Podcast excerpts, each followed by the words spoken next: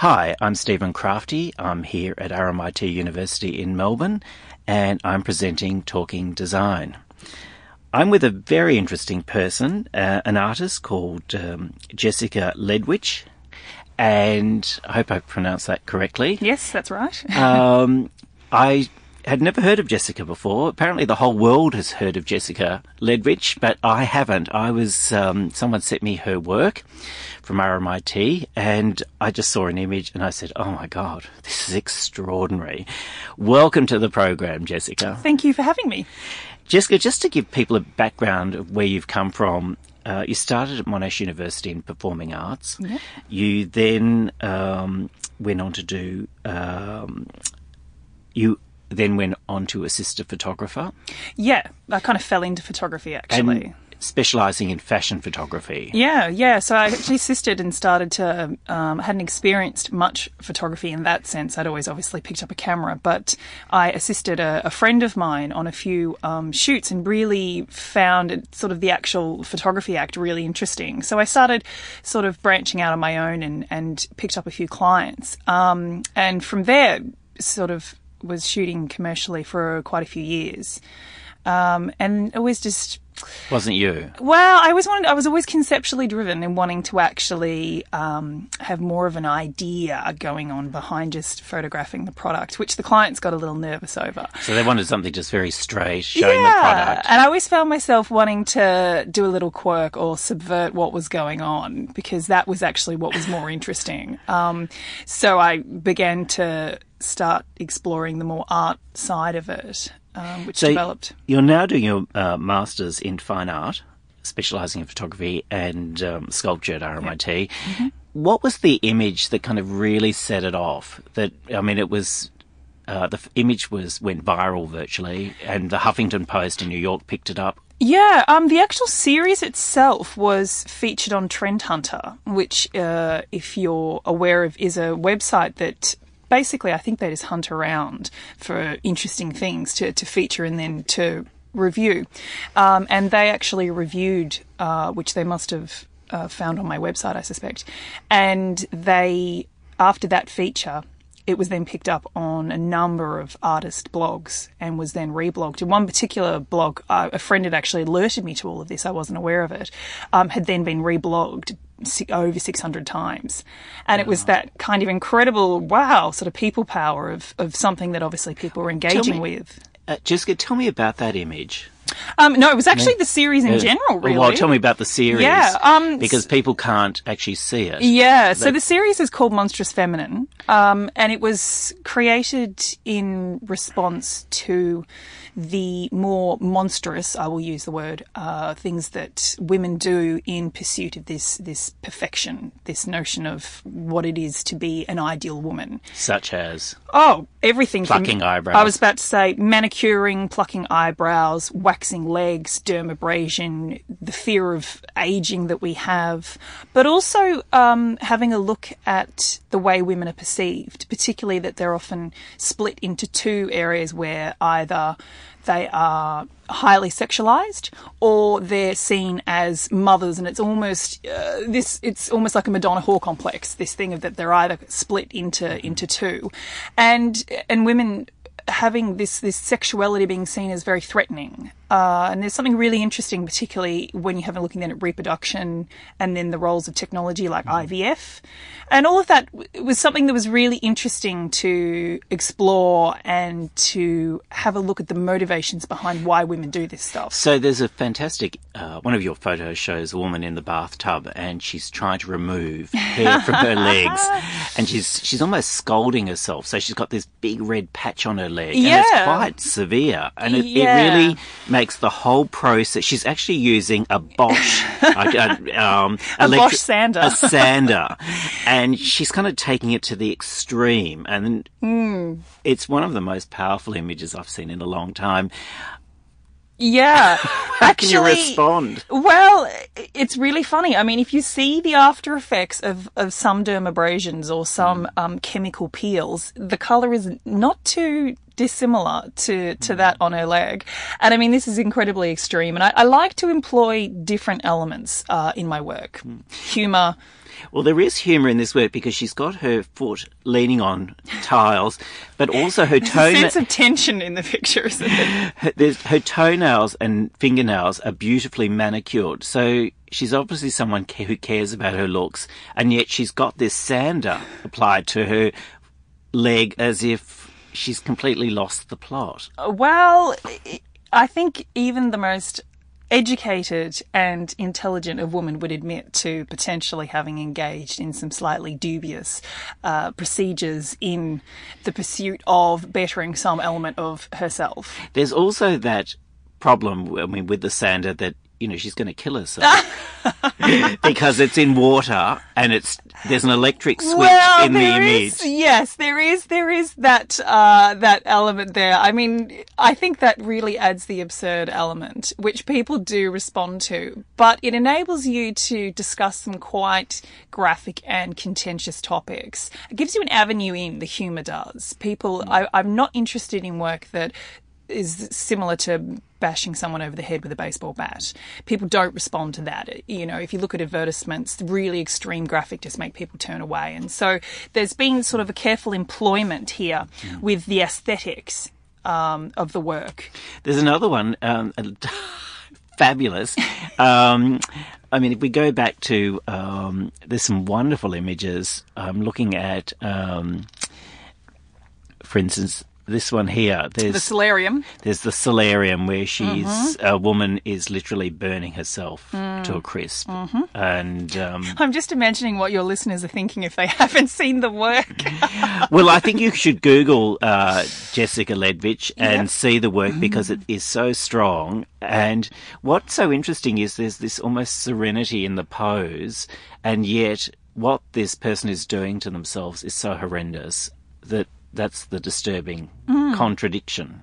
And and this is the thing is that uh, women are incredibly comfortable with it. It is so mainstream now that they don't, we don't, and I'm certainly including myself in this. Are not considering uh, exactly what it is that we're doing. We don't think twice about it. We book it in between going to the gym and doing the laundry. There is no um, concern as to how extreme a lot of these There's an image you've got uh, almost like a, a butcher's shop where uh, women's legs are hanging up like side of beef, Mm. uh, and they're priced. You know, each thing's priced nine ninety nine, four ninety nine, four hundred forty nine, and the human body. so we're really getting back to Yeah, this de- dehumanizing of it and this sense of reduction of a of a woman into literally a sum of her body parts. Have you had any um, negative responses to the work? Do you know what is extraordinary? Uh, personally, I have actually not received one. There we go. There's a challenge for all of your uh, viewers out there. I haven't actually. I've had nothing but incredibly positive comments. That saying, though, I have no doubt that in all of the articles where it's been featured, where people can post comments, I have no doubt that um, there are probably in- very negative ones out there. But I actually don't choose to read those because I've created this work and it's now out in the ether, and everyone can really just respond to it however they will. Jessica, there's an image um, that I'm looking at, which is um, basically a corpse in a, in a, in a Hmm. This is the full stop. This is the end. In a Chanel coffin. It's quite strong. It's Yeah. very strong. Yeah. So this is this is the only one where you actually we see her. All the rest of them we don't actually see her face. She's actually a faceless woman. But in this the full stop in the series it's the end. The other thing I was going to ask you, Jessica, is that um, I said I felt there were small connections to the work of Guy Bourdin from the mm. 70s, where mm. women, eh, he, he did mainly commercial ad- mm. advertising, were um, objectified and in, found in really compromising positions with, you know, they might have a, a Charles a Jourdan shoe on. How did you, how were you inspired by Guy? Um, yeah, look, Guy Bourdin is actually one of my very early influences. Um, initially, it was his his aesthetic that drew me in, And it was the use of a very seductive aesthetic to present then something that was a little uncomfortable. And he was selling shoes and it was advertising, so we make no mistake there. Hmm. And it was also a product of its time, a male photographer. You know, we've got all of those politics there that we're all hmm. that we're playing a thing.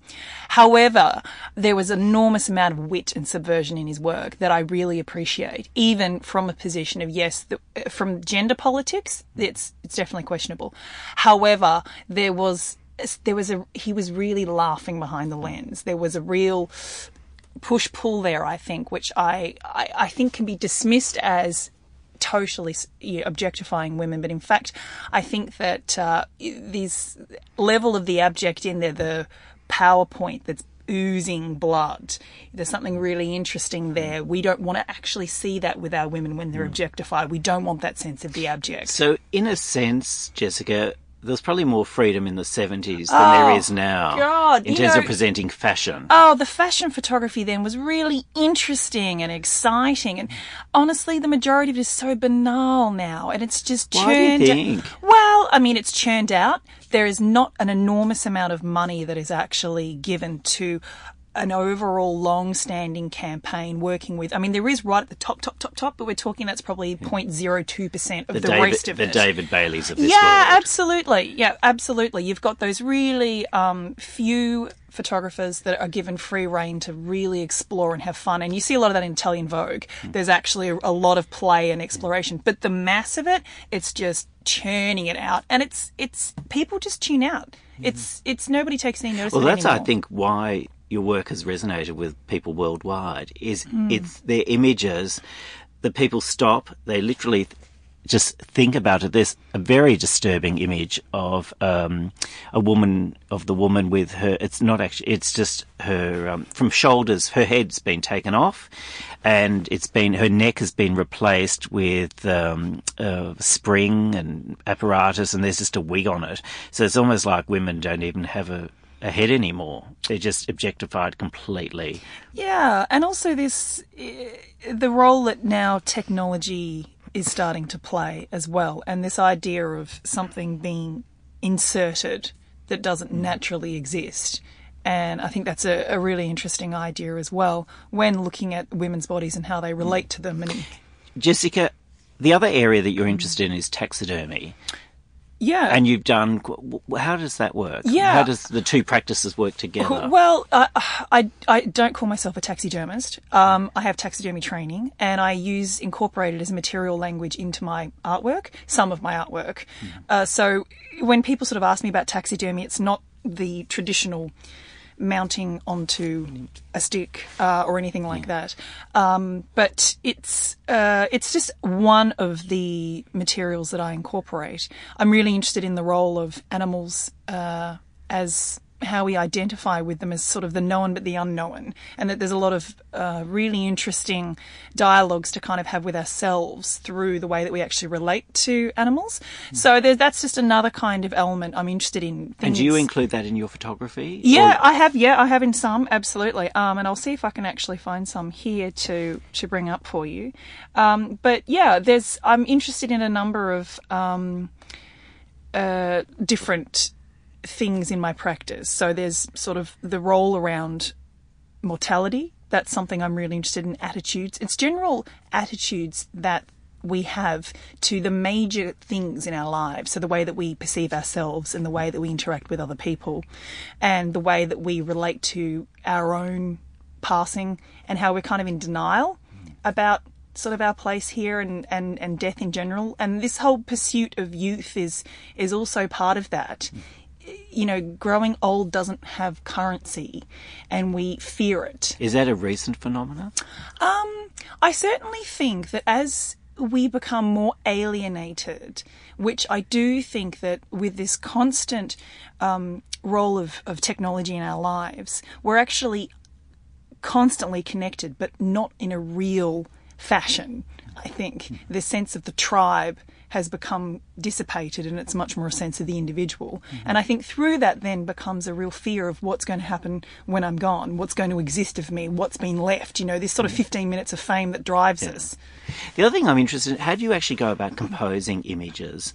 And what do you look for in an image? Apart from the message, obviously, that's very strong, when is one photograph right and when is another one not quite right? Um, or is it really, it's not the major driver? excuse me.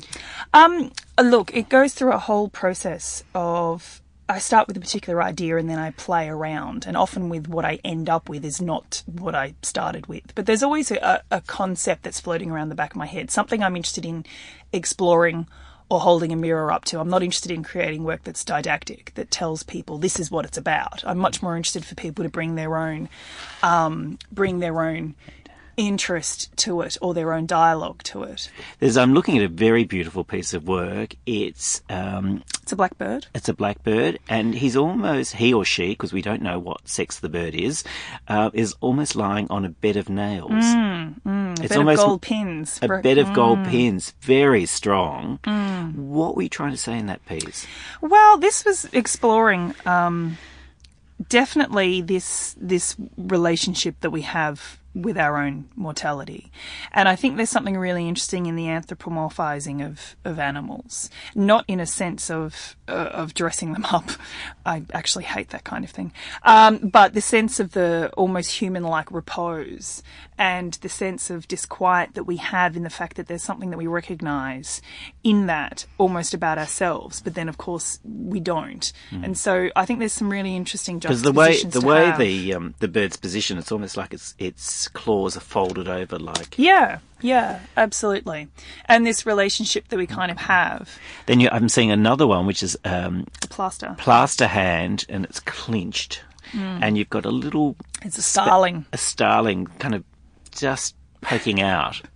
Yeah, yeah. I mean, this is this is this is really about the fragility, and this is about how we really hold on to things. I think so tight, and that um, we really fear a lot, and that we really worry about what's going to happen, and we have no sense of, I suppose, investment in notions of the, the comfort that the, the spiritual has given us.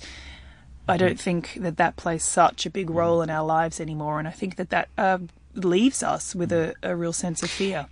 Jessica, you know, your work has gone viral. It's been picked up by most major newspapers in the world, Mm. Uh, websites. You know, I'm. I feel like I've really missed the boat, but I'm still here. No, no, you're But here. does it upset you that you know Australians are only starting to learn about you now, and that isn't? I mean, wouldn't it have been lovely if someone down under would have approached you before you were Um, got all this overseas attention, or why is it Australia so slow in getting into gear? Yeah, I mean, it is interesting. Um, it was quite funny. It literally made it around the whole world before it actually was was picked up in Australia. Um, Is and it just we need that almost reassurance that it's okay? Well, it, that that's a really interesting question because uh, it was picked up in New York and then uh, London, France, Italy, Spain, Germany. The Die Welt, their big newspaper, was one of the first ones that interviewed me.